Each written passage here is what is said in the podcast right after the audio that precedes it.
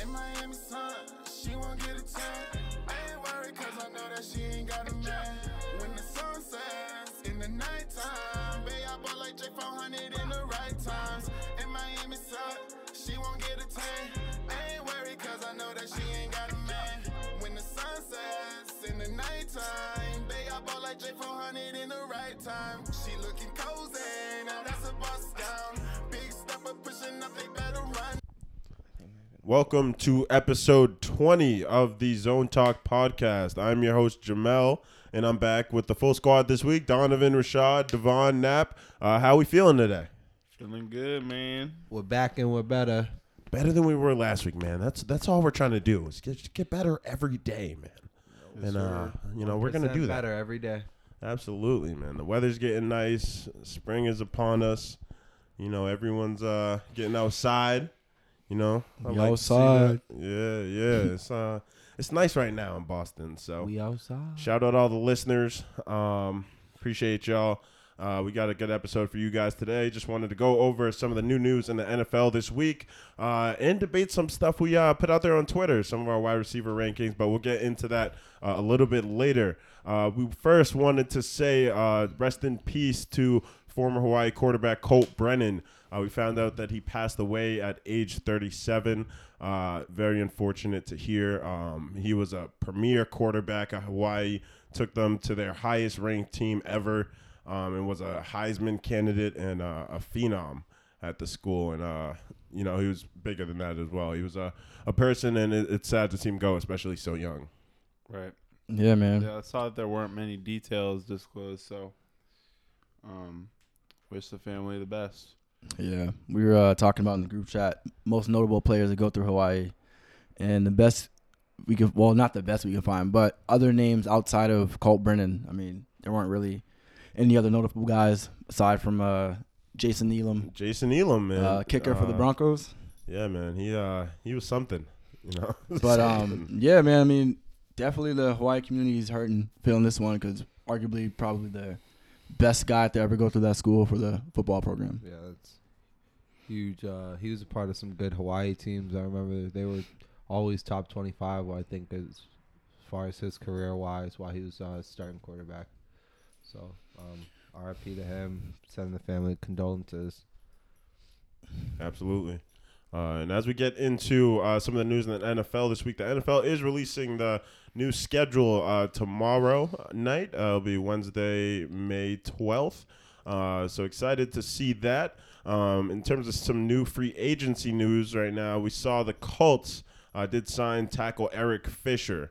Uh, they haven't been too active in free agency up until this point. Um, and so this is a good signing for them. It definitely helps complete the offensive line, and Carson Wentz needs it uh, going forward. So it's nice to see them addressing that and setting him up for something big, hopefully. Now, getting into some of our wide receiver rankings on Twitter, uh, we had asked you guys, you know, what do you think? Uh, you know, given giving you guys our opinions on the best wide receivers out of the four: Calvin Ridley, Terry McLaurin, Justin Jefferson, and DK Metcalf. Uh, we each had our own four rankings. Some are pretty different, but um, you know, let's go through them uh, and just give our takes for the people, guys. All right, who's first? I'll start it off if you guys want me to. Yeah, go ahead. Um, so I'll start with my number one receiver and work my way down, and I'll explain why on each each uh, player. So I started off number one for me was Calvin Ridley. Um, I did play a little bit of longevity into this um, pick. I picked Ridley based off of how effective he's been for his team. Um, what he does on the field, what he's capable of doing as far as route running ability, speed, separation, and you know just having great hands. And um, I put him as number one. Uh, it was it was hard for me because I originally had put Justin Jefferson as number one, but I thought that you know I would you know, let Justin Jefferson take a little backseat and let the guys who've been playing for a couple years still take that one spot for now, um, just based off of you know a little bit of what we've seen more out of those guys. Um, number two, I did go with Justin Jefferson though. Um, based off the rookie year we saw from him, he was, you know, phenomenal. 1,400 yards receiving, seven touchdowns, almost 90 catches. I think it was 88 uh, receptions. Um, part of his Vikings offense, and he's putting up these numbers with a number one receiver next to him, who I think is the Vikings' true number one, um, which is Adam Thielen. Um, moving down to number three, I had DK Metcalf. Um, just as far as his physical ability in the game and his speed and size and everything he brings in of that nature, um, his effectiveness and his connection with Russ has been grown and gotten a lot better year in and year out. And now I, uh, I think there are. I think this year he's due for a, an even better year uh, than we seen last year. He had a lot of drops last year, a lot of big drops that I saw that could have been touchdown plays. But um, um, we'll see what's going to go happen this year. I did take Terry McLaurin last. Um, this is, this is this has nothing to do with his playing ability. Has everything to Um, do with his playing. Ability. It doesn't ability. have anything to do with his playing ability because he's a great route runner. Um, he might he he's he's a better route runner than DK Metcalf. I just think what DK brings to the game is and brings to his teams a little bit more effective than what Terry brings. Um, with that being said, Terry's a great route runner. He has great hands. Last year was um, pretty much the first year I truly paid attention to him. When I heard his name at the beginning of the year and saw the buzz behind him, I wasn't really, I didn't really know much about him prior to, um, you know, prior to this year. Um, so hopefully moving forward, he'll prove me wrong. Maybe he'll move up in these rankings. But for now, a couple things I did take into account was, you know, uh, Terry McLaurin is a true number one on his team. He is the number one receiver on his team. Uh, granted, he does have the worst quarterback of the bunch, you could say. Next, I did say uh, DK had to move down to number three because he had the best quarterback of the bunch, and he has, you know, he has the drops and you know the things that he doesn't have the route running ability and the effectiveness to the game that the I believe that Justin Jefferson and Calvin Ridley bring.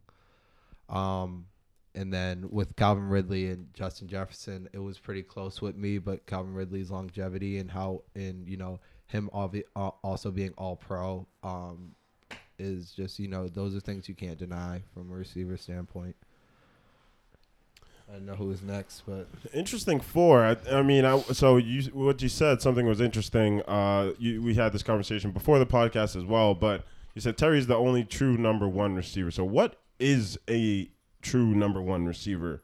Uh, what makes Terry the number one receiver as opposed to um, one of these other guys? Like what what goes into that? Because I don't know if some of these other guys aren't more like a one egg type of receiver Yeah. as opposed to a one and a two. Well, in the in the NFL now, where the receiver position is so heavy, and there's so many good guys now, and there's so many duos in the league, who is a true number one? You know what I mean? I would say the guy that the play is being called for, or the guy that the defense is most worried about, is the true number one. Now, you could say DK is uh, arguably the most worried about for the defense, but Russ Russ also is looking at Tyler Lockett just as much. And I th- I thought that Tyler Lockett in prior seasons, moving up up until this past season, was their true number one. And Yeah, maybe maybe DK took that over this year, but I I wasn't 100% sold on it because Tyler Lockett was still producing no at a number one. Yeah, they both they both had a, a thousand. You know what I mean?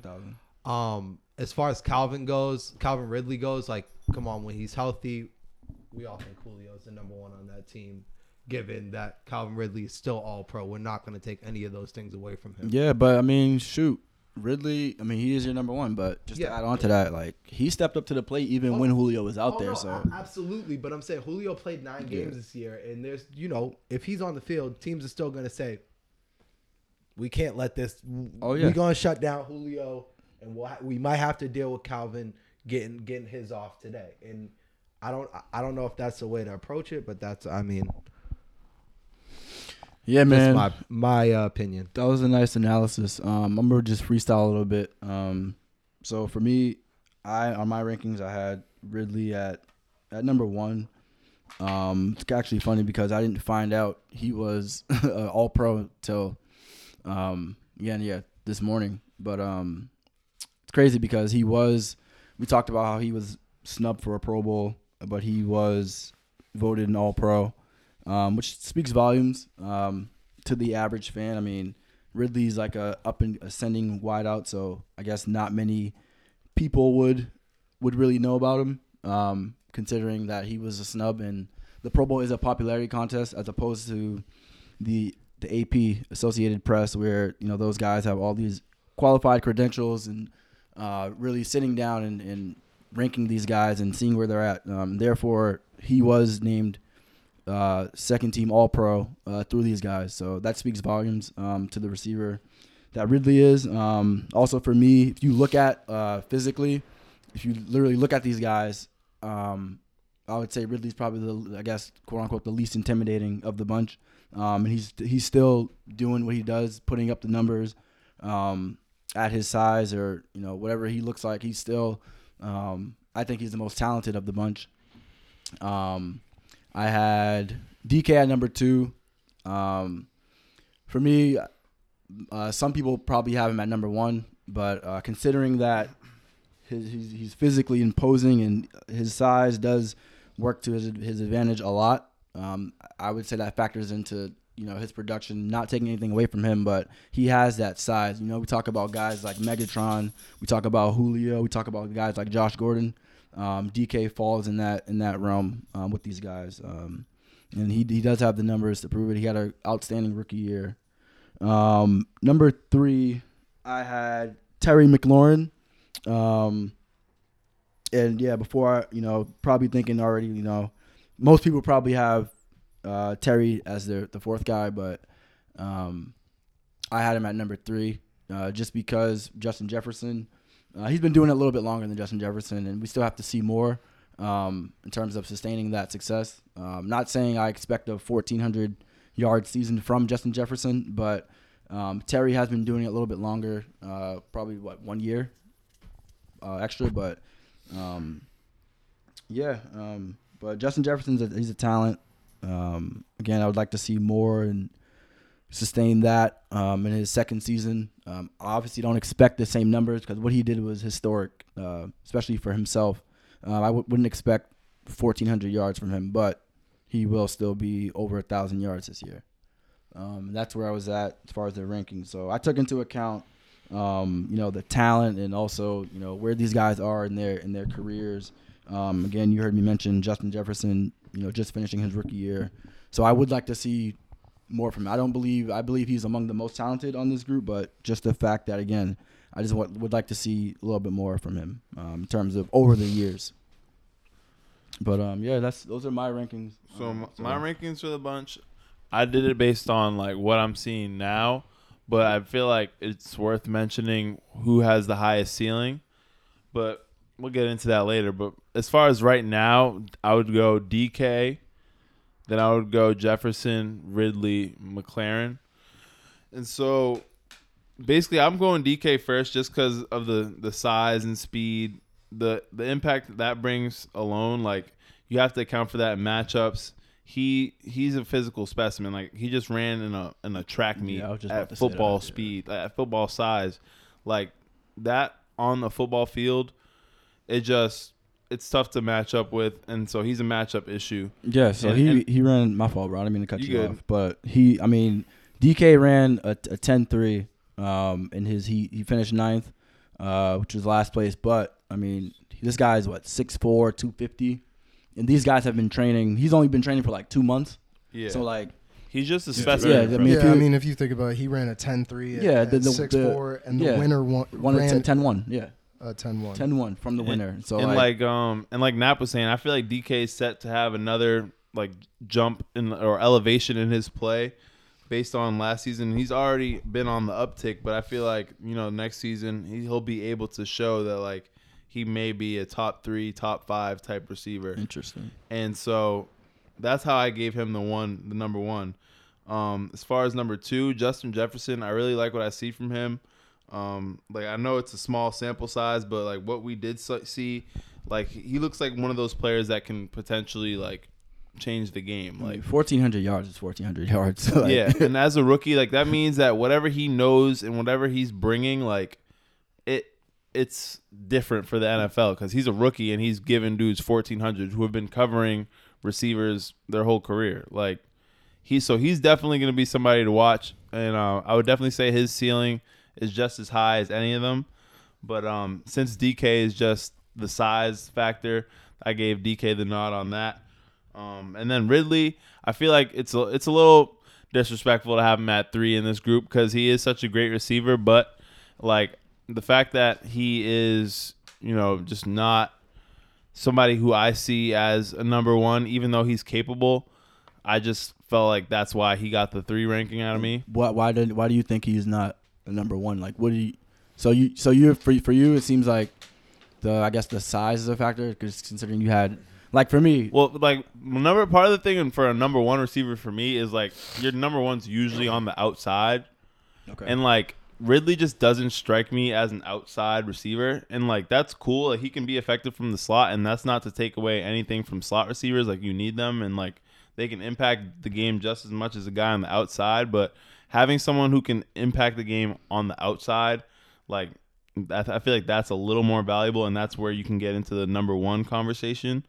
Um, so that's just why I feel like Ridley's number three, and then McLaurin, uh, I give him four just because honestly I haven't watched him enough, and yeah I mean he's on the football team so yeah, I, mean I haven't get watched it. him enough, but I, I do hear about him, and he puts up numbers on a team where he's working with minimal, so you got to give him some respect. But as far as that order, like it is what it is. DK, Jefferson, Ridley, McLaurin. Yeah. Yeah, I had something similar. I had uh let's see, I had DK go first and then I followed it up with Calvin Ridley, Justin Jefferson, and then Terry McLaurin. Um DK's number 1. He's the biggest home run threat out of those four receivers Yeah, in my mind. Like he could catch not a single ball the entire game, but the one that he does catch is going to be over the top and he's going to score. or it could be a slant or a drag, and then he'll And break off with it, and, and he's just gone, right? 60, 70 yard Still touchdown. run ball. Yeah, absolutely. So I mean, like either way, like we we chop it up. Like we were having a conversation weeks back talking about like who's the best, and then we were talking about guys like Davante and why he was the best, and then we were talking about Tyreek, and there were some in this room that were like, nah, Tyreek can't be that. But the fact that you can throw him the ball wherever and he takes it to the crib, I don't care what anybody says. Like that's the most lethal threat on the field. Um, so I had I had DK number one. Yeah, I agree with a lot with what Nab said. He, once he cleans up these ca- these drops, which I think he will. Um, ultimately, he's going into his third year. He was he was a, a slow start. I think his his rookie year, and then obviously people knew who he was by the time he was you know a sophomore. So I'm expecting big things this third year. Um, as far as number two goes, Calvin Ridley's just he's consistent. He's consistent uh, for three years um, over 800 yards. He broke out this year with I think what like 1300 um, for Calvin Ridley, uh, being being the second option I would say to Julio Jones. Um, though when you take when you when you take into account the targets, like and targets in my mind mean opportunities. That's why I kind of don't necessarily agree with the whole like the whole premise that he's a number two. But when Julio's healthy, he's he's certainly the the top option. He attracts the double teams, so I could see that. Um, with number three, I went Justin Jefferson, uh, and I went Justin Jefferson really because if you can come in as a as a as a rookie and do that, like obviously you got something figured out. That doesn't happen by chance. And I mean the offense that he's playing in, of course, like running the ball opens it up um, for those intermediate throws. Talking about like twelve plus, uh, which which he was like amongst the best in those intermediate passes. Um, Yeah, and we're and like you said, uh, a team that runs the football a lot. You know Yeah. what I mean? And I just wanted to throw in quickly. He had more yards than Odell did his rookie year. We we Yeah, were and that game- fantasize like people were having whole fantasies about Odell. Mhm. Odell did have twelve touchdowns, but Yeah. like you know what I mean? Odell also missed a lot of that season. Yeah. but go, uh, go ahead, uh, Donovan. Yeah. Uh, so I mean, Justin Jefferson, just seeing what he was able to do right out the gate. Of course, like this is the game that we live in, right? Like you do it one year, can you do it again? That's what we're talking about is consistency.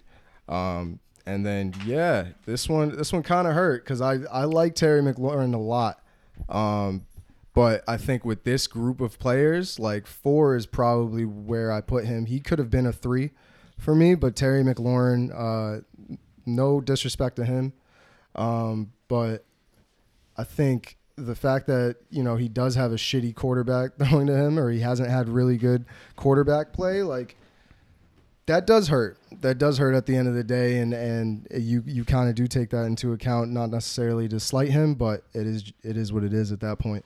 Um, but I would say like to get back to what you were saying earlier, Devon. Like if I'm talking about like people that should be moving up, and I I should see some change. Like I expect Terry McLaurin, like especially with Ryan Fitzpatrick, because Ryan Fitzpatrick throws the ball. Yeah, Like he'll put it out there. He's not afraid. And I feel like the fact that he's in this group like says a lot to who the caliber player he is, and just because he's falling in at four, like in most of ours analysis, it's just like, I, I mean, he's a great player. Don't get me wrong. no Like slight to the player that Yeah. he is. it's so.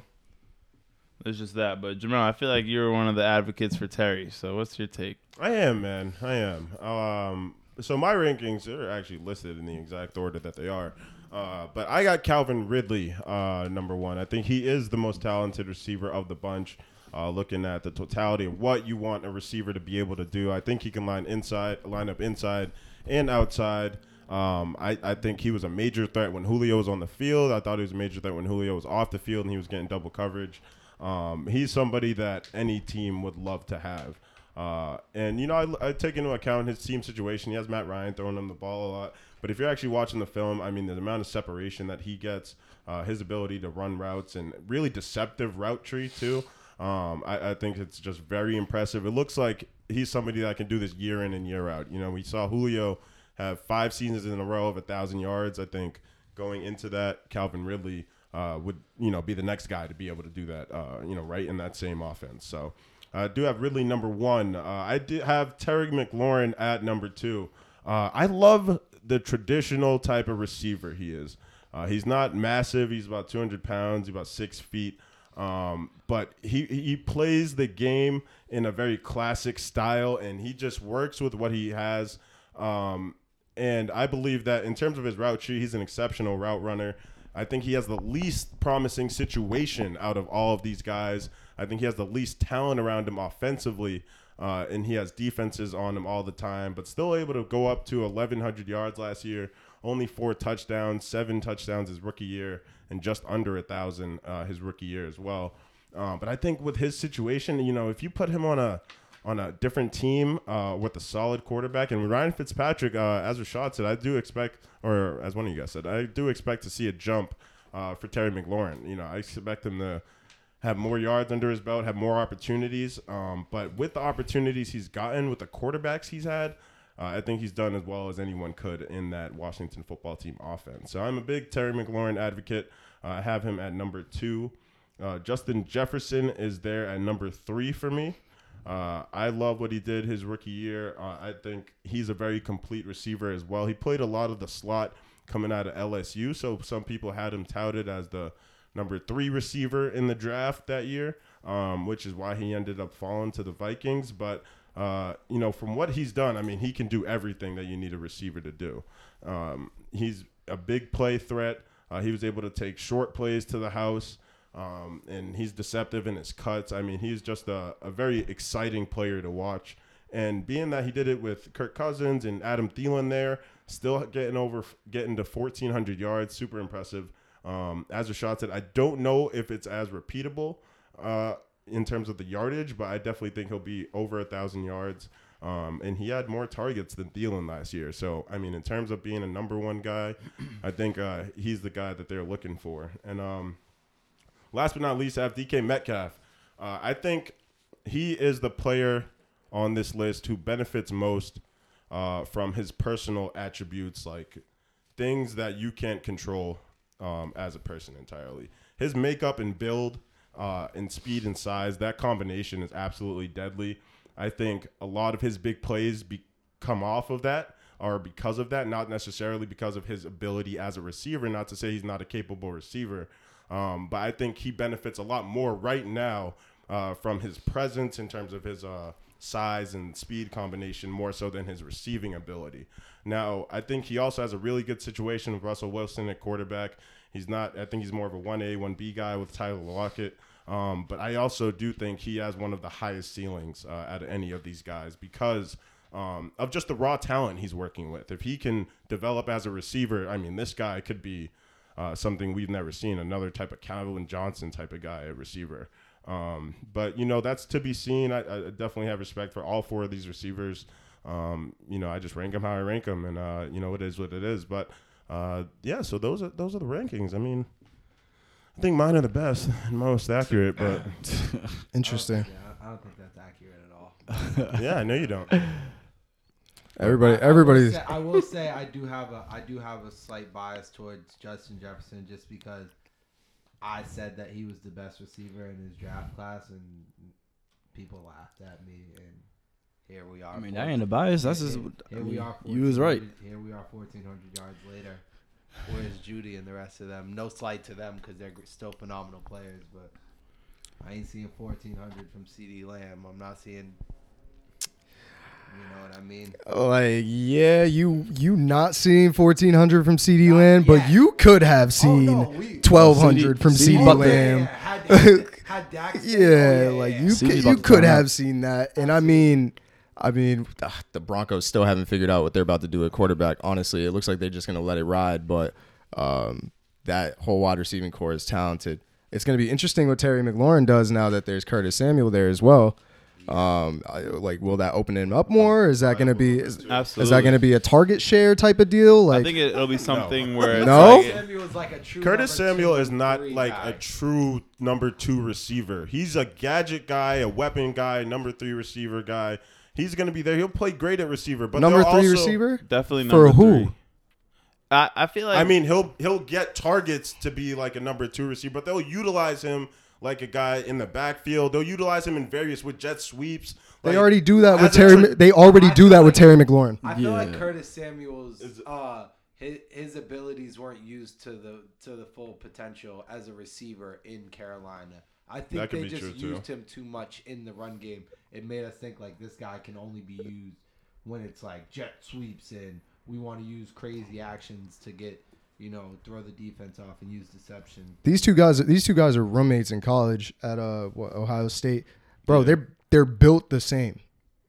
like like they're built the same. They can do the same things. Like don't be surprised if if you see a target share drop off because Terry McLaurin, as we've been talking about, he is of this caliber of receiver. Not to say Curtis Samuel's not there, or actually no, he's not there. Terry McLaurin is a better wide receiver, I would say, at this point yeah, in time. I don't but think Curtis Samuel belongs in this chat. no, Like, he doesn't. far But as- as far as These- far as these the target share, as Yeah, far as the yeah. target share moving Absolutely. forward, like like Terry McLaurin should get those double teams, right? Who's going to be open? Yeah. Um, that rookie they had that was nice last year, Sims. Um, Yep, he is. He is yeah, like I just Yeah. think it's not a given that he's going to come in and be the number two guy behind Terry McLaurin. I, d- I just don't think it breaks down that way. Um, and I, I'm not too familiar with the entire Washington receiver depth chart, but they paid Curtis Samuel, and he's going to have a very big part in that offense. Uh, so I, I think you're right in that that aspect. given given that said, I've been meaning to say, um, so I think as far as most valuable to their team out of these guys, I think Terry McLaurin is the most valuable in terms of where these teams are at um, and the success going forward. You look at the different situations. So, for example, right, Calvin Ridley, his situation. You know, they have a lot going on. Um, they just drafted Kyle Pitts.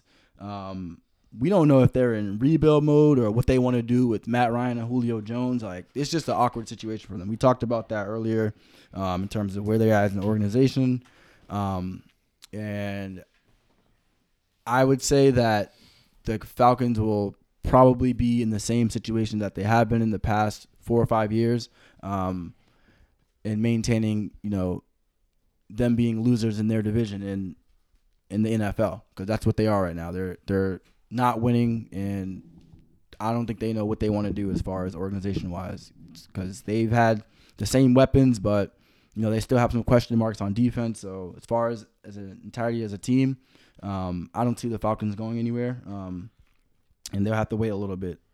Um, Justin Jefferson, um, I think that as far as as as as long as Aaron Rodgers is in the NFC North, um, they'll be the top dogs. So, um, you know, there's that. You know, Aaron Rodgers is the is the best QB in that division. So, um, he's proven he's he's you know he's gonna lead the way, and you know no one's gonna get in the way of that.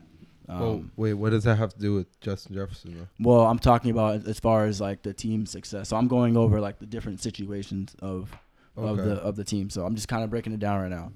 Um, DK Metcalf. So as far as his team, they play in the toughest division in football. So I mean, you got the Cardinals who are you know up and coming. Um, they clean up mistakes on on defense or just penalties overall. You know, they they're they have a crazy arsenal of weapons on offense. Um, Rams, obviously, they brought in Matthew Stafford. We know, you know, they have a lot going on. Jalen Ramsey, Aaron Donald. Um, so it's the the the NFC West, if I'm correct, with the Cardinals, Rams, um, Seahawks, and I'm missing another team. Niners. Niners. So that's the most competitive division in football. So, um, and then you get to Terry McLaurin and his situation, the Washington football team. They just won their division, didn't they? So I mean, and you know, with that division, you know they, you know they established themselves, you know, on defensively. Um, they have one of the best defenses in the NFL. Um, and then on offense, they just brought in Ryan Fitzpatrick, who probably, I think, will. I don't think there'll be much drop off. If anything, um, I think they'll be better um, since Alex Smith is retiring from the NFL. So when you look at like as far as team success, um, I think Terry McLaurin is in the best situation. So I think he'll be the most valuable as far as where they're at as a team. And you know, if, if he produces at a, at a high level, um, regardless, you know, if all these guys, essentially, with what I'm saying is if the, if all these guys produce at the highest level um, to their abilities, their highest abilities, the, um, I think Terry McLaurin's team has the best success. Why wouldn't the Seahawks then? If DK's performing at his highest, Yeah, that would probably they're in the toughest ra- division They're- in football. yeah. In yeah, and they're Like, how is he? Like, I, I guess I'm missing how DK or any one of these guys isn't the most like, like when Julio goes down, it's Ridley, and Julio has played nine game. He played nine games last year, so it was Ridley. Without Ridley, like that team's not moving the ball. They're not running the ball. They were throwing to Hayden Hurst, and and uh, what's his name, Russell yeah, Gage. but I think his point more towards the Falcons is they suck. like anyway. they suck anyways, so we're just gonna discredit. All right, sure. Yeah, I think it's I think it's more of that. And I don't like the Vikings don't suck, their coaching sucks. The, like as far as like the Vikings should be a good team should be a very good team in the NFL. They have a stable run game. They have, you know, they have good pieces on defense. Maybe not the best pieces, but they have good enough pieces on they have good pieces on three levels of the field. And well, then the defense was and- their issue this year, though. yeah, the defense was the issue. Yeah. What I'm saying is, offensively, they can score with the best of them, Yeah. and I mean, as far as like that, that's what we're talking about. Like people's their offensive ability, uh, uh that player's ability to heighten his team's uh, yeah, success. but I mean, I think like we can only we can only judge that off of what we've seen most recently, and and that right now the the team, the guy who, the guy on on this list, whose team has the best momentum going into this season, I feel as if it are the Washington football team uh, because of what they did last year and that defense. Um, that defense is like again top five, I would say. Um, and you know, I mean, on all phases of in all phases of the game, Terry McLaurin's team is in the best position to be successful out of these guys. So that's why I'm saying like, you know, if these guys play at the at the at the highest level, considering you know based off of what we've seen from last year, because we can only judge, um, you know, since we're talking about you know these guys specifically. But I think that McLaurin, if he if he does what he does, um, if he continues to do what he does, then his team will be the most successful, and therefore I think he's most in- instrumental to his team's success.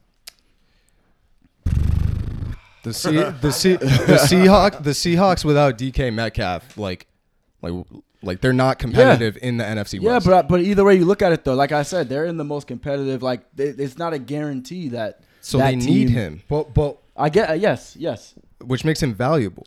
and the I- I C, the Seahawks the Seahawks are a better team one and two like as far as like these players ability to make their teams better like DK is what puts the Seahawks over Yeah. the top you know I don't think Terry McLaurin is why the Washington football team made the playoffs last year no That's I a- think it that's was fair. more of their defense And their- one and their ability- and their and their con in their division sucks So you don't? so, do you guys not think Russ could get it done without DK?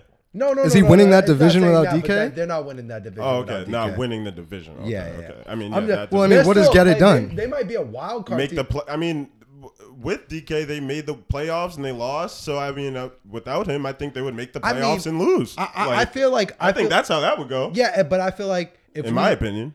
I feel like if we're looking at it this way, and we all think that at in, to some capacity, the Seahawks should be a Super Bowl contender. Should be. should be correct as far as like we think of Russ on that level and we think of that offense on that level. We think of they still got Bobby, they still got K, they still got good, you know, solid pieces on de- on defense. They should be there. They're not there, and you know, you we got DK on their team and they're still losing with him. So without him, Yeah, You know what I mean? offense- it's the offensive line with them. They also just drafted a The def- receiver too, D'Wayne Did they? Eskridge.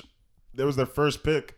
I'm pretty sure. Oh, they sure. only had like three picks. Yeah, and I they think didn't they really have dra- a draft. And I mean, according to most draft boards, they drafted him high, so I think they're really high on that guy. Not to say they'd be the same without DK, but I don't know if the drop off is going to be the same uh, as we think it is. I mean, I think Russ, Russ has been balling without DK before. I mean, he had what just Doug Baldwin and and what younger Tyler Lockett at the time. don't Well, say you say if- you say just Doug Baldwin, like Doug Baldwin was Yeah, yeah, but it was killing like- for them. Oh, he was killing, but it, after that, it was more of a drop off than it is from Percy? DK and Tyler Lock. Percy. That was way earlier though. I mean, That wasn't even. Like let's not slight. Like Russ has had weapons and he's done what he does, but that run game has been what has propelled the Seahawks in years past. That run game wasn't necessarily there this year the same way. Chris Let's Carson say- gets hurt for X amount of games. Now you're dealing with Carlos Hyde in the backfield. Uh, CJ Prosise, like he was there for what a game maybe they threw him in and he like didn't do anything. Um, He was a fair it was somebody else. Maybe it wasn't CJ Prosise. It was somebody else that they just threw in there. But like they were like they had a revolving door at running back. Like Yeah. I, I don't know, man. Like it's t- it's tough for me to sit here and say like DK as the imposing player that he is, like you have to account for on the field, isn't quote unquote the most valuable to his team in the hardest division that needs to like Yeah, I- don't know. I, I, I guess the way I see it is which team would have the. I just don't see a huge drop off from Russ's performance without DK. There will be a drop off. I just see them still being able to be competitive without him. I just don't think the drop off um, would be too. Uh, no, it would, it So you're saying you take DK off the field, you already got a stressed out Russ, Russ who has the most pressure in the league. Mm-hmm. Now he's throwing to Tyler Lockett, we'll just say and company at this point cuz what, it was like David Moore before. He's your deep ball threat. Like like Something like that. He was I. No. with Chris, with Chris Carson hurt. Chris Carson's not even. Yeah. Yeah, that, yeah, in and out. But I, I mean, I think Russ is one of those quarterbacks who makes people better around gonna- him as he's- well. he's I think he makes it it work with guys. Like, I mean, I think he's one of those quarterbacks. Yeah, he is Like, just gonna get it done because he he uh, has the, the worst O line in football, arguably.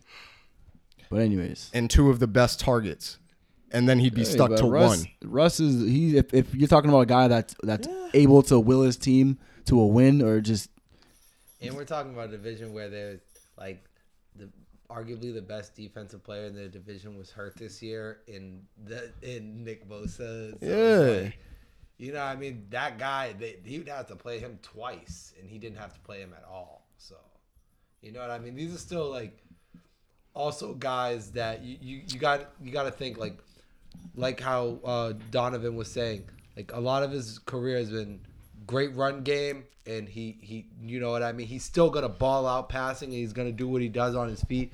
but that stable run game has been a, like when he's been successful. Most, I think.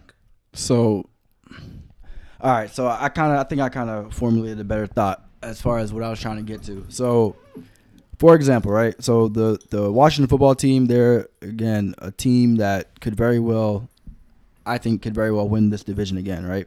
So if Terry McLaurin goes down, it's kind of like, ah, shit, like, you know what I mean? Like he's so valuable in that situ- in in those particular situations as far as the guys and their teams. If that makes if, if that makes any sense, you know what I mean? It's like, oh, like So we can win. that's that's the point of that I agree with. Yeah, I that's- think it would and be a very big. And that's what I'm saying. I'm not saying he's the Terry most. McLaurin was off. I'm not saying he's the most talented, but as far as like any like in this situation that pertains to these guys and their teams and their situations, you got the Washington football team. Like, all right, like guys, like we just won the NFC East and we made the playoffs and we went toe to toe with the Buccaneers. It's like, you know, we know what we can do. So it's like, all right, well, we got, you know, we got again. The I would say that the Washington football team, out of all these guys and their teams, they're they are the most complete in all three phases of the game, uh, all around, all around team. I think the Washington football team is the best out of all all of these four. Um, so that's kind of my point. So again, with where Donovan, you got a crazy, agree with that at you got a all. crazy look on your face. But I yes, don't agree I don't that agree with either. that. all right, we could we could You talk think- about that. You think the Washington football team is better at all three phases of the game than the Seahawks? Yeah, Lie. yes, bro. Their defense is terrible. Bro, the Washington football team won like eight games last year, bro. They won their division. They division. won seven. They won It their doesn't- division. It doesn't matter. The weakest Winning- division in football. Winning Bro. the weakest division in football means something. That's like that's like come on, bro. That's like the Bill the the Bills won their division. They're very good. They're the, a very good football team, but they won their division. That doesn't mean anything. They beat the Patriots, the Miami Dolphins, and the Jets. Again, this team won their division. So either way, they're confident. with a they- losing record. All right. Either way, they still they still won. They still won. I don't understand how they're a better team than And than- like I said, uh, in all three again, the Seahawks compared to the Seahawks defense and the Washington football team's defense, this is not even whatever. compare the offenses. It's not even comparable. Not even close. and the Seahawks have a shitty O line, so Russ has to worry about the pressure. And either and way, and they still have a better offense than the Washington football team. Is what I'm saying. all right. Well, maybe I, I value defense more than offense. You can, but you can't value defense more when a team has more losses than wins. Again, like I said, where these as far as the team success, I think the Washington football team is in a better suited situation for as far as winning their division. Because I mean, did the Seahawks did they make the playoffs? Yes. All right. Well, either way, I don't think they. All I'm saying is, if it wasn't for like the rule that if you're into your, if you win your division, you make the playoffs. Yeah, the I, I agree Washington with that. football team wouldn't have made the playoffs. The Seahawks did that, and I don't think they won their division. Yeah, that, No. that's true. They weren't the division winners. You said they weren't. No, The they Se- weren't. the Rams Seahawks were. weren't. The Rams were. Yeah. But I mean, that's that's that's my opinion. That's how I feel about I mean, it. I bro, mean, I you, think like like you see like you see the depth chart. It's on the screen. Like like yes, I agree. Terry McLaurin is the biggest threat on that currently constructed Washington football team offense. Yeah, you take him away, you're you're minimized to a degree for sure. I mean, I think that defense for Washington football team could do wonders for them. I mean, their we're success. talking about strictly offense right now, and like strictly like who's most valuable to that to that offense because that's where he plays. I said, right? I said team success, instrumental to team success. What's Terry McLaurin doing on the defensive side of the ball? I'm just saying, in their in their situation, in their situation, like I said, Next topic. I just don't know how. Wait, I, I just like, just like, how is a seven and nine team better than a what? what they won Twelve hey, and man, four. 12 and 4. The, tw- the They- Seahawks went 12 and 4. You're telling me the 7 and 9 Washington Did they football team did is they better than them. did they match up at all this this past season? Well, yeah. Oh, we're gonna go down the matchup. The got- Did- matchup road. that's if they did. That's if they did. That's if, they did. I don't If- remember it. I don't think they did. Uh, they did. They did Seahawks won twenty to fifteen. twenty to fifteen. Like So the, and not only that, the Seahawks were a part of one of those nine losses they had. okay, I mean 20, 20 to fifteen is not like That's Nah, that's very and competitive. That's, that's where you're Son, talking you- about. you that, working that uphill right now. defense being good. That's that. De- that's but that's that defense you're, that you're talking about as well. Like they held the Seahawks to 20 points. Seahawks Alright. usually score more Well- than 20 points, since we're here, but the Seahawks held them to 15. since we're here, this is gonna go on the record. The Washington football team will have a better record than the Seattle Seahawks this upcoming season. So I rate. this is here, episode twenty, Zone Talk podcast. All right, all right, and, and Interesting take. and Great that's way that. to close it out. Absolutely. uh, so that is our ta- take on those receivers. Uh, up next, we do want to get into some of the other news in the NFL this week. Uh, we heard that the Jaguars uh, are planning to sign Tim Tebow to a one-year deal. Um, Devon's excited. Uh, this is he's gonna get a jersey today. Nah, Um, see, like I am excited about this. I'm mostly excited to see what what they want to use him for, like, cause we haven't seen a lick of film of Tim Tebow playing tight end. I think we've seen. I saw catches- one clip. What the catch when he was warming up at No, no, Florida? no. I saw one clip of him on the Jets. He went in motion and then ran out to the flat, and he was covered the entire time. Bro, like I don't know what they're going to use him for. Like I don't know if he still they knew can. to play Donovan. I don't know if he can still throw. I'm just thinking, what is Can he Urban? still throw? I'm coming think- in at tight end. I'm trying to Trevor think Lawrence at if quarterback. if if Urban Meyer's trying to run some like tight end like trickeration, I really have no idea why. I mean, I love Tim Tebow, bro. He's a great football. He was a great football player. Mans is like 33 now, like trying to play a position like tight end where I mean, age is like how old was Jason Witten when he was on the back end of his career? He was like 30 something, right? Yeah, for sure. Witten. Isn't he still playing? He yeah, might be. he just played with the Raiders, didn't he? He actually stepped out, Yeah, but then bro. he came back. I mean, Jason Witten's probably Right. like what 36, He's on he the like he like he like 38 Nah, he got to be like, man, let's see. because he was effective. 39, 39. Okay, so he he was. a- I mean, right now I don't really. He's all right, but like Tim Tebow is 33 right now. Like He ain't no Jason Witten. he ain't no Jason Witten. So Tim Tebow what? hasn't played football in six years. Yeah, so I'm just trying to think, like, because when he's on the field, like, is he going to be run blocking like defensive ends? Like, I'm just trying to visualize it. Like, are they going to use him in the slot? Like, what? I don't know what they want to use him for. And I, I think one thing I mentioned off the pod was like, I mean, they may maybe they just want to bring him in for leadership, but at that point, why not bring him in as a coach? So I feel like Urban Meyer really got something up his sleeve. Like he's gonna try to do some kind of package or something. I, I'm really excited to see what they do. But I mean, I, I think that the Tebow move was solely around like Urban's coming in. He's gonna have this new system that he's gonna want to run with this organization. He want gonna. It's probably something similar to what he ran in Florida, or you know some same concepts. And maybe it'll be easier to have somebody who quarterback that still, you know, telling Trevor, you know, these are you know the basic reads. This is this and that. Granted, Trevor's generational talent probably doesn't need help from Tebow, but Word. you know, Bro, but- any any type of help from a guy who's been in a system prior. I is mean, better. Tebow got God on his side. nah, bro. any Like, bro, you say Yeah. that right now, it's like, okay, why not bring him in as a coach? Like Devon said, like, yeah, you know what I mean? If you're Why- gonna, but, but like, what credentials does he have to be? A, Oh, it, it doesn't matter. Credentials don't matter. No, you know how the league is, bro. You know how Nah, the league is. you get Assistant assistant, coach? assistant to That the makes so much sense. assistant to the some, Seeing some Yeah, yeah. Andre Johnson said he was assistant to the head yeah, coach. but like who, but, you know what I but mean? who Like, says that Tim Tebow wants to be a head, wants to be a That, coach? that's true. That's you know true. what I mean? We're saying why not? Yeah. Like that he wanted to. He's obviously out there to be a player for a reason. yeah, man. I mean, one year deal. To what are the odds? What are the odds that he resigns? What what what are the chances that he signs another deal after this season? Depends oh, how many games First they of win. all, there's no guarantee he make the roster. yeah, but yeah. Yeah, that's another thing. Because no, yo, if no, I'm no, a no, tight no, end, no, bro, no, no, that's uh, the, I, I'm that's where I cut y'all off. There's no way that they signed him and he's not gonna make that roster because that's See, just, that's that's the just a waste. thing. Of, that's a That's a waste. waste at that of- time. yeah. That's a waste at But that that's the time. thing. So if you going bring to- in he's other going to tight make ends the and team. stuff, right? That He's are, going that to are make the team. competing for a spot in the NFL roster, it's like, yo, imagine being a tight end who's like younger than 33.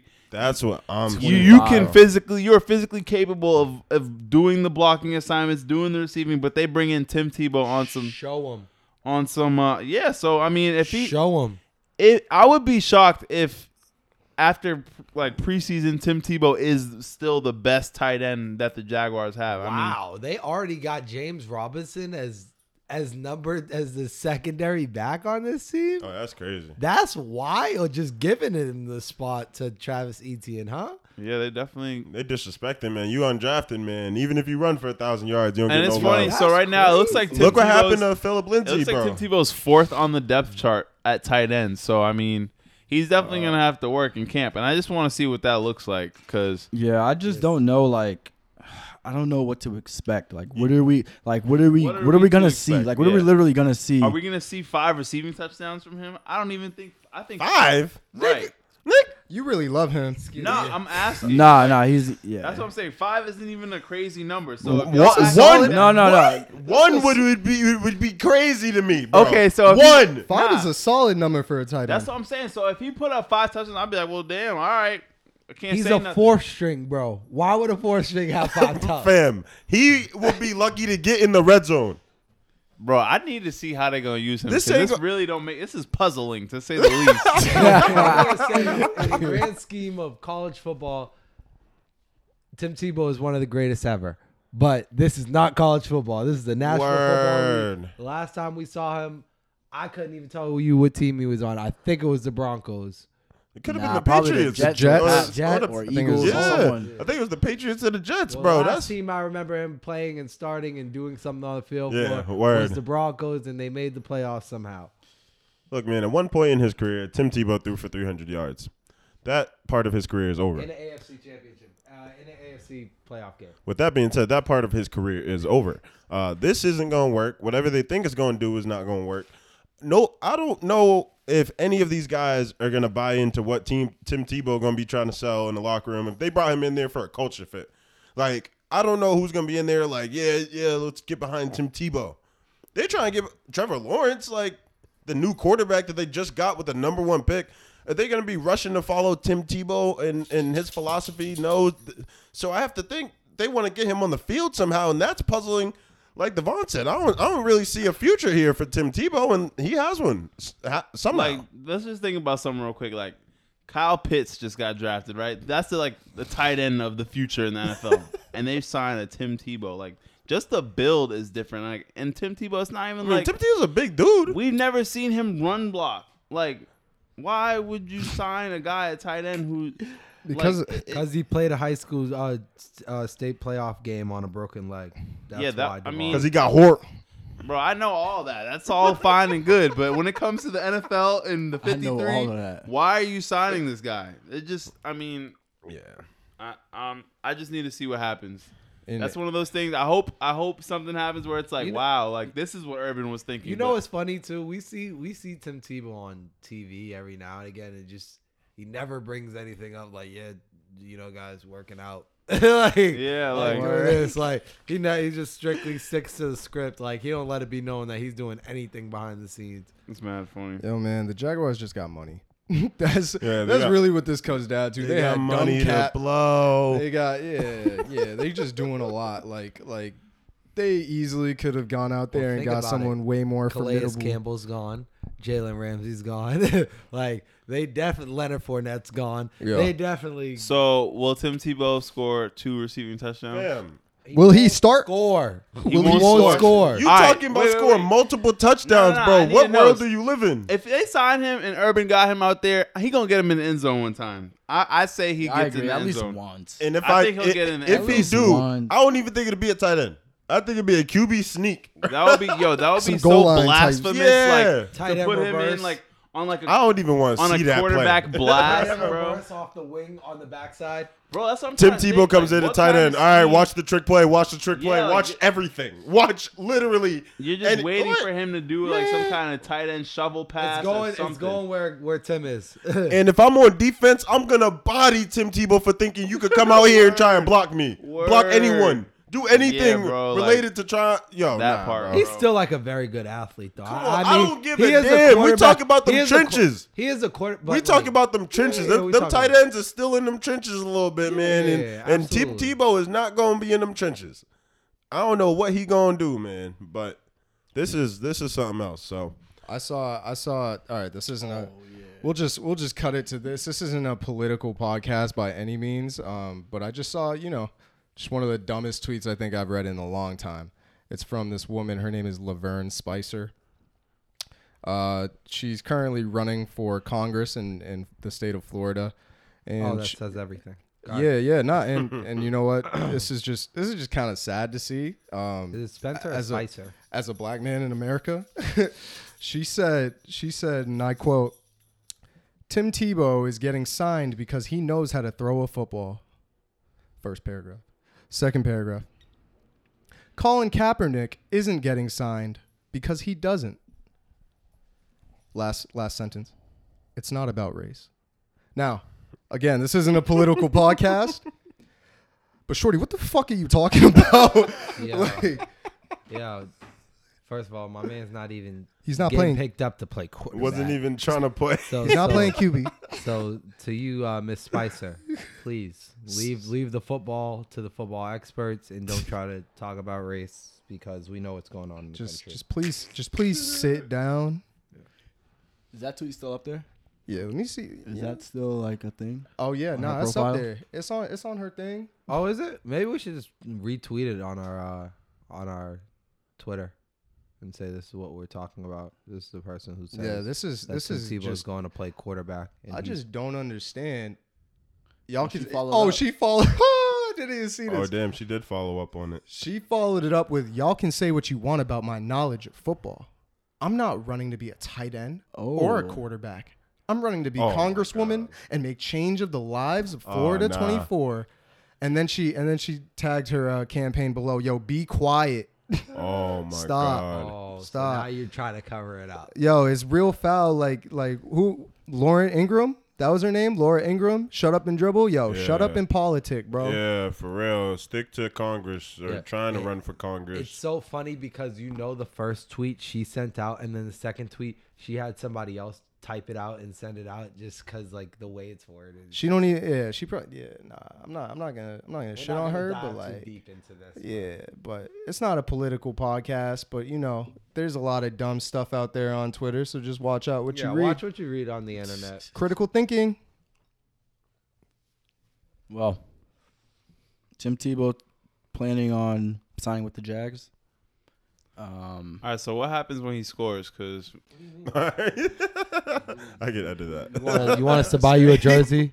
If he scores, do you want me to buy you a jersey? If, if he gets in the end zone, I need a me a Tebow jersey. I mean, Nah, out of the nah, if he Talk gets- if he gets podcast, 'cause y'all Three acting like scores. nah, yeah, I. I If I he gets agree with three you. I- That's scores- what I'm Scores? asking. So if okay, so that means you're expecting him if he gets in the end zone twice. Oh no, no, no. That's not what I'm saying. I'm talking about the jersey. I'm gonna buy But, you a like- jersey if he gets 3 I'll scores. buy you a touch. Yeah, but I'll like, buy you a my- jersey if he my get my one. thing is like, are we gonna like the courtesy score, the one? You, Like like, that's what come I'm on, saying. like- he gonna get the courtesy score, bro. Nah, he got to score at tight end. Mm. I need to see him score at tight end. he's Yeah. gonna he's I gonna get definitely it. or bro. tight end I gadget think he'll play. get at Like I'll least take one, that. But I need to see how it's gonna happen. I don't even know how he plans to. Like I've never Devon, seen I him wanna play see tight Him end. get on the field. He's the fourth string tight end, and you're talking about him scoring a touchdown and, and, and multiple. I'm just saying. the real pod coming out now. if he's gonna be out there, if Urban Meyer signed him, he's gonna get an end zone one time. So I'm just trying to see how many times y'all think that could happen. And How are you sure that Urban Meyer is going to be able to get like he's probably my favorite college coach ever, but how are you sure that he's going to get them to be scoring points where he's going to be in a position to be like, "Yep, time to get Tebow a touchdown." That's a really good point. Hey, I even think what did the that. Jaguars do this year? like, eh, like I get Trevor. Lawrence I'll, could see it. al- I think I can see it. Like a little bit of option with Etienne and then a shovel to Tebow. Yeah. that's a receiving touchdown. Yeah, playing, That's where we're at? Playing, playing, That's where we're at? against the, the, the Chiefs. That's where the Jags the are at? Chiefs who, the Chiefs who have been in the Super Bowl the last year, last two years, and you got to play them twice. that is a receiving touchdown. I will give you that. A shovel pass. You still got to get in. Still got to get in. Wow, man. Wow. Well, we'll see what the Jags do next year. I'm excited to see uh, what's going to happen. I'm also uh, just looking in, into the future, a little foresight. Uh, three years from now, uh, I want to see what things are looking like for this team because Urban Meyer, if things don't work out the way he thinks they do, uh, he's going to get roasted. Like for yeah, I think he'll get roasted. Focusing on signing Tim Tebow, I th- I think he made a bad signing on the O line with the tackles. I, you know, I think they, you know, there are a couple things that if they don't work out, you know, could keep the Jags in the hole. Is Um, it bad signings or is it him just taking kind of taking? no, they were bad signings. They were bad signings. Uh, taking Cam Robinson back, that's a bad signing when he was one of the worst graded tackles in the league. Um, and that was at the beginning of free agency before you even could reach out to other tackles. So Let's uh, let's, be let's lo- let the could- season play out Could, real could quick. be could be loyalty, Brad. I mean, they did a good job in the draft. I thought. Well, in the like, draft, no. Overall, I mean, yeah, yeah. They, I mean, you got Trevor Lawrence at the first pick. But now we no one's gonna say they had a bad draft. We talked about last. We talked about it a little bit last week, but like, they now have a one-two punch at running back as well. So it's like, yeah, that's fire. you know, that's that's pretty. That brings something different to them, and you know, w- coming in with uh uh, with Coach Urban Meyer, and you know, he's gonna bring something that you know not many teams are gonna have film on at the beginning of the year. So a lot of things gonna, that they're gonna see are gonna be newer things. You know, football is all conceptual, so you know it's gonna be the same concepts and stuff. But like, you know, the way he's gonna bring it in, we we don't know what they're gonna do at all. We don't know what what type of offense they're gonna run, how they're gonna run things, what they're gonna be based around. So you know, no team has an idea. So that that's the I think that's the biggest advantage that he has as a coach coming into the season. They're going based off of college film, and then he might just take it a whole different direction. I mean, hopefully he does and doesn't do what Chip Kelly did, because that didn't work out. Um, but with that being It said, worked out for a year. They were exciting for a year. Yeah, I was about to say. yeah, it didn't work out long term. No. Yeah. Uh, but that being said, uh, some new news in the NFL this week. Uh, we did find out uh, that you know the proposal got accepted for players to be able to change their jersey numbers. Uh, so now running backs, tight ends, fullbacks, and H backs, wide receivers uh, can wear one through forty nine or eighty through eighty nine. Uh, defensive backs and linebackers also get that same privilege. Uh, but linemen, uh, you guys, you guys are stuck with fifty to seventy nine and ninety to ninety nine because the NFL doesn't care about you. I want to see DNs with the number three and the number five. I want to see D tackles with the number seven.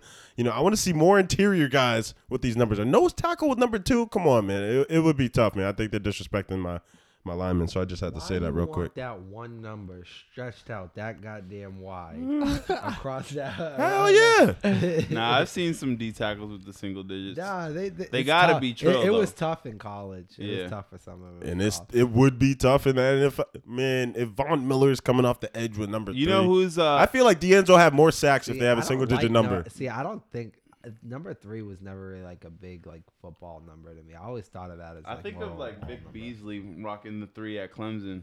Nah, I think three's tough. But um, nah. One person I thought who changed their number who was pretty fine. Did Todd Gurley change his number to like two or something like that? Todd Gurley's not even. He's on the not team even right signed. Wait, nah. It was it was some old running back who changed his James, number? James Conner went to James six. James- six. Was it? Um, Nah, it wasn't. somebody else- I I know he, Jamel texted us earlier. Yeah, I got I got some notable guys right here. Hold on. Let's see. Yeah, so as we spoke about, James Conner with six. Broncos rookie Patrick Surtain is going to wear number two. Uh, DeSean Jackson with the Rams, he's going to be wearing number one. Cow, as, baby. as is Robert Woods going to be switching to number two. Um, let's see. Um, the Cardinals, I like this one. Chase Edmonds is wearing number two. Uh, Byron Murphy wearing number seven. Budda Baker, you'll see him in number three next year. Eh. So uh, I mean, they're. I think this is fire. It's I think it's cool. I saw. Exactly. Was there any truth to that thing where it's like players have to like buy out their jersey suppliers? If Yeah. it if it is, They have that's to buy out their current supply of jerseys in order to get a single They di- have to? digit. No- yeah, they have to. That's absurd, bro. Yeah, Ima- but it. I, I imagine you don't have to if you go to a new team. I, think they're gonna make you do it. Oh, you might be right. No, you might be right. Going You to a might be new right. team, you might get the exception, might but get the exception. If you go to a new team and you get the number you want, though, that's pretty surprising too. and Unless you're nice. honestly, I think- like having an old NFL player's jersey, like in this example, like Budda Baker's like 32, like that's still tough. Like it's not like worthless. So I don't know why they would make the player like buy it all up. Like they can't still get bread well, off it. well, my thing is, I thought it was a stupid rule to begin with. Like, why did the kickers and the quarterbacks and the punters were the only guys that could wear single digits? I, I never got that. That wasn't cool to me. But you ain't I got no. thought- You, but you think it's cool that linemen can't. I didn't think it was cool that Come linemen. Can't, I didn't think there should be a restriction on numbers. Period. Like, Yeah. you know what I mean? I get the eligibility things. You know what I mean? And if you want to do that, but like, I don't know, man. I, I just think that people are diving too deep into it and like, oh, like you know, like why are we changing numbers? Like, you know, why does it matter? Why are you worried about what another player is doing? Let that guy change his number. How's it? What? How is that going to affect anybody else on the field? Well, Does that really affect your play? according to uh, you know the most notable player in the the league, Tom Brady, he wasn't he wasn't too happy about it. He he sent out like a series of tweets. Yeah. Um, the one of them being, "Good luck trying to block the right people now. Going to make for a lot of bad football." Yeah, Tom. They didn't know who to block before. I mean, Yeah, I mean, like the thing is, like, I mean, Tom milking it. Or Yeah, like, like, yeah, I don't like, think- yo, now you, how it's that like- makes- I don't know, that Tom, be you like got three years max. Okay, like, like don't the worry about linebacker it. is gonna be wearing like twenty or thirty or something like that, and what are you gonna think it's a DB? Like, it don't matter what position he's playing. There's a defender there you have to account for. He like, got a different color jersey on. Like, block like- him. the linemen know who the block. They Yeah, like it's all about where they're aligned. So it's like it doesn't really matter what position you're playing. If you're in the box, you're gonna get blocked. You're by looking the at offensive line. tendencies. Uh, you're looking at tendencies. You're not looking at oh oh. Gotta He watch wears out for 50 gotta watch out for number fifty. yeah, they're just mad. They can't say 52's the mic. 52's the Word. mic. Hey, seven's the mic. You'd be like, actually, I'm a corner, but you wouldn't know that. like, all right, Tom. Come on, T. T, you Uh. better than that. You you gonna win the Super Bowl regardless. This is what you complain about when you got seven Super Bowls. Right. Yeah. All right, man. We see how you live in time. Um, but yeah, man, I think it's exciting for the league. Uh, I'm excited to see guys in the single digit jerseys. Ma- A little, it'll look great on uh, highlight tapes and everything. So I think that'll be pretty cool too. Let me hear y'all numbers. What were y'all numbers when you were when you were going through the ranks of football? Let me let me hear it. Let me get the Yo. let me get the first number you wore, Oh, and then Yo, let me get I- I let me you get your mind. favorite number that you wore. Let's say let's say you know in high school, and then give me your college number. Go. I got you in mind. So my first number out the gates, 70. I was I was playing center. I was playing center and D tackle, rocking a 70. I hated that number, but at the time I was so new to football that it meant nothing to me. I was just out there. but at the, I remember my next year, I cared a little more. I was like, all right, I'm gonna be a lineman, but I'm gonna need something other than 70. I can't go for it. So I got the 55, and I I, I was like, All right, that's tough. That's a tough 55 lineman number. was tough. I'm like, that's a, pretty much the best you can do as a lineman. So I was like, word. and then, like, then the, my first year after that, where I was playing the skill position, I chose 15. We talked about it on a per- previous pod because I like was rocking with Tebow at Florida at the Word. time. And so, like, basically since Pop Warner, I've been rocking 15. That's just been my number. College, high school, That's tight. since Pop Warner. Napa, Yeah, man. Uh, Shoddy. So I ain't have no no bad numbers really like Devon did. Well, number seventy. I ain't never had no 70. number seventy, but Yeah, they gave me the my throwaway. toughest my toughest number I think the ver- the most versatile number forty four. I think that's a tough number, and I wore that. on the D team.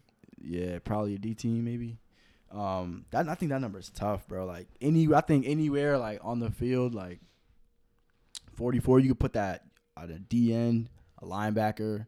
I mean, you could play running back. running back. Like Marlon Humphrey wear, wears what number he wear? Forty. He wear forty four, I think, right? As a as a corner, like that. as a corner, he like wear that. forty four as a corner. So Yeah, I, I Um, don't approve of corners wearing. I think I think I think that for me, I think that was like my most favorite. But um, on the E team, when I first started playing, I wore number four. Um, I don't know why I wore number four, but I think that's just something my pops made me wear or whatever. Oh, it's actually That's funny. Swag. Quick side story though. I remember in a few JV games, like when I got called up as a freshman, they just like would give me like a random number, bro. So for JV that year, I wore four, I wore one, I wore six. I remember. I remember six. Remember I remember I wore, six. Like mad different numbers. I remember six. Mad funny. I was like, I guess I'm I'm four today. The most yeah. the most questionable one I wore was uh 19 yeah, I I'm glad remember. you realized that that number But- was questionable. But like I I only hate did that. number 19. I think that football. shit is swag. I Really? hate it, bro. I think that- Twenty- I think Johnny that shit- Unitas. Nah, son. If you yo, if you if you that guy and you catch the ball, you and you get swagged out, bro. Or Nineteen was is tough. quarterback. My my bro, I don't. Yeah, probably that year I might have been. My my brother, I remember him wearing 19, so I think I, that was probably one of the reasons why. football. And anything, Um, honestly. I But my wear it in toughest basketball. my toughest number, I remember like B team. I decided to to uh, wear number two. I don't know what sparked that, but I don't know. Maybe I just felt like the boy at the time. Like, yo, a tough ass That number. boy. I'm gonna go. I'm gonna go with two. Rock that up through high school. Um, so that's the last number I wore. Word. Number two. Another quick thing, I remember we had given jerseys out this past season at Framingham, bro, and there was this freshman safety who got the number 92, bro. Oh, he was What? sick. That's He was bad? ready to You think with, that's bro. bad? We ain't dropping My names, freshman are year of Nah, college, my, my freshman Alright. year of college, we had a quarterback wear number 48, and we had another quarterback wear number 96. 96 as a quarterback. That's You said right. quarterback? QB Oh, slinging my. the rock. That's Nah, foul. that's nasty. John, what you was what you was rocking? Man, back in my day, side note, I had a quarterback in middle school. Uh, shout out Moshup. Uh, but he wore number 99 in quarterback. I think that's kind of tough, though. Um, 99 is there. I remember um De- uh, what's his name? Denard Robinson wore 98 for a few Yep. games. Yeah. That was That's still him. weird, but I think he did it in like honor of some player or something like that. so when I was growing up, back in my day, man, the Braintree Womps, you know, Gosh. you know, I was playing. Uh, they tried to put me a center. I wasn't coordinated enough yet at 11 years old. So they said, you know, get your ass in there, nose tackle. I said, what number I got? They said 52. I said, all right. and I was trash my first year of football. So I rock with 52 though. At the time, I didn't know it would be my future number. Uh, but get to middle school. Um, you know, the first number I had was 25 because I was playing running back and linebacker. Okay. Uh, so that was actually kind of tough. I thought 25 was just my favorite number. Yo, bro, didn't you score a touchdown, a defensive touchdown off of a toss? Yeah, so I didn't score a touchdown, but I got a pick off of How a you- toss play in middle school. That's like It was probably the best play, one of the best plays I've easily ever made. Yo, If I had the highlight, I, I, you know, it was crazy. It looked like Madden. It looked like you came off the edge in Madden, and then you did a spin move into the ball as the D end. Like it, it, it looked insane. But um, yeah, mi- middle school had some great times, man. it's all about the, the, the amateur levels of football. You know what? And and the only So reason I played man. well in middle school, really, shout out the Dorchester Eagles because they kicked my ass. Uh, after I left the Braintree Womps, uh, I didn't realize how trash they were compared to the Dorchester Eagles. Uh, the Eagles then whooped my ass into shape for about three weeks. I was going home damn near crying to Mom Dukes talking about, I don't know if I could do another day. Doing bear crawls, hitting all them hitting drills, bro. It was crazy, bro. Um, but eventually I got to high school. Uh, I did take the number 25 freshman year, but after that, I ended up with the number 52, I believe, um, during my senior year. And uh, I had 92 as well, uh, which I, always, I like that number 92, being a lineman. And then got up to college, and uh, I wore 56 all four years. You know, I stuck with that number. Uh, but in terms of my numbers, I always go with um, 52. Um, I always think that's kind of a traditional number for me. I wore it senior year of high school, had a really good season, and uh, I kind of stuck with that. So if I get a fortune cookie and I see 52 on the back, I know that fortune's for me, man. I know they telling the truth. Yeah, man. So I'll get into it. So for me, it was uh, my very first number was number fifty-four. interesting. I Yeah. never knew yep, I played. on his Teddy Brewski. yep, I played. Yo, did I Q played- wear some crazy number this uh, his first year of football? He was like eighty something. Q. Yeah, my, my yeah Q wore eighty something. I don't know. Uh, But yeah, my first year I wore 54. Um, I played, I think, I believe I played guard at that time, and I played DN, man, and I was, uh, then I moved to number 50. I remember Or you rocked 50. I wore number oh, 50. he was in the and, trenches with it. and it's crazy because when I wore 50, that was the first year I ever played offense, and uh, like I played tight end as number 50, and I played linebacker for us. I had 30 touchdowns that year. That's crazy. Yeah, With wearing, 50? wearing number fifty off of like tight end reverses, straight up off of tight end pop passes and reverses. I was scoring like that. Um, then I played. Then I I had a gap year uh, where it was this. Uh, it was around the time where Reggie Bush was going to uh, USC. And, Everybody wanted and, five, and me and me my cousins were on it hard and my brother we was on Reggie Bush like that was our god type shit like as far as football shit went at Yeah. that point. like yeah, but like we were we, yo we would go home for practice every week and go straight to watch like every Saturday and watch him play. But nah, um, that year, that first year we watched him, none of us were able to get number five. So like I wore number twenty three that year. My um older brother James, he wore number thirty two that year, and my cousin Nick, who lived with us at the time, he's like my third brother. He's like my other older brother, and um he wore number two. And then after that year, we all moved to number five, and from then on, like I wore number five in high school. I wore number five. That boy got a number five chain on, so yeah, you I know it's five chain around my neck. Number five. Shout out to T Clark. Still rest in peace. Love you, baby boy. Um, but definitely number five. My freshman year of college, my freshman and sophomore year, when I got there, though, my shout out to my boy Ao. He he wore number five, so I wasn't able to get it. five times and so my pops was like, "You need to go two times." So I grabbed number ten, and I I went two times five and just grabbed that for the first couple of years, and then finished out with five for the last two. Yeah, Five that's like heat. almost a family number. It's been kind of dope rocking that, and it's, it means something to every one of us. So, and I got five siblings now. It's even it- it's gotten even Yeah, crazier. it's deep. It's You- deep now. It's Nap's like- gonna have like- five kids. Like, yeah. like, I do like I've always wanted five kids. It's dead serious. So, like, it's uh-huh. crazy. Watch out, ladies. Don't let Hey, that as, get old. as, Yeah. ma- as many as you can afford, right? Yeah. yeah. All right. What's yeah. up with you, Don? So the first the first number I got lucky. The first number I rocked started in fifth grade, wore number thirty. Um, That's not terrible. yeah, not terrible at all. And like at the time, I was watching like mad like NFL films, like NFL classics. Yeah. Terrell Davis, number Oh, yeah. 30 for the Broncos. Yeah, so 2K. I had a little, I had a little, yes, 2K. I had a little action figure, Terrell Davis and shit like that. Like, oh, that's crazy. I was like, yeah, nah, that's me. I played running back. Um, He said that's me. I had that little LT action figure, bro. That's so funny. it was fire. So I had that two years. Uh, sixth grade hit. I think I went to what number? Not sixth grade, seventh grade hit. Went to number 39. Still running back, but then they had me throwing the ball. So the following year came back with 14. After 14, like it was just mad numbers. After Dang. 14, freshman year hit. Now I'm playing QB. 17. 17 is a gross number. Y'all were talking about gross. 19. 17 a gross Seventeen number. and nineteen. Nah, are 19 is grosser than 17. 17. Nah, uh, actually, when I, think, when I hear 17, I think of uh, Braylon Edwards. Throwback. Ew, you think of him? I think of Philip Rivers, bro. Nah, I think Alshon Jeffery. Or Plaxico Burress. Remember him? Plax, Plax is tough. Plax is Pla- super Pla- tough. Plax is stuff. Whoa. Yeah. 17, Whoa, Mike those- Wallace. Those numbers are still trash. Yeah. Those Yeah. numbers are still 19 horrible. though, I think of Ted Ginn. Ted Ginn pulled off 19 the best. Other than that, it's so slow for Yeah, them. 19 probably one of the worst. Go ahead, worst. though, Don. They had me- they after had me- seventeen. What was after, popping off? for after you? 17 let's see then it was what sophomore year it was basically at this time they they like threw a couple jerseys my my qb coach came up to me he was like all right which one you want he gave me two options he was like 15 or 10. All right, so the quarterback that was there that I was like at the time looking up to, he was kind of a dickhead and like he was like mad athletic, like he was cool, but like he was like a fool. He wore 15, so I was like, I don't want to be in his shadow.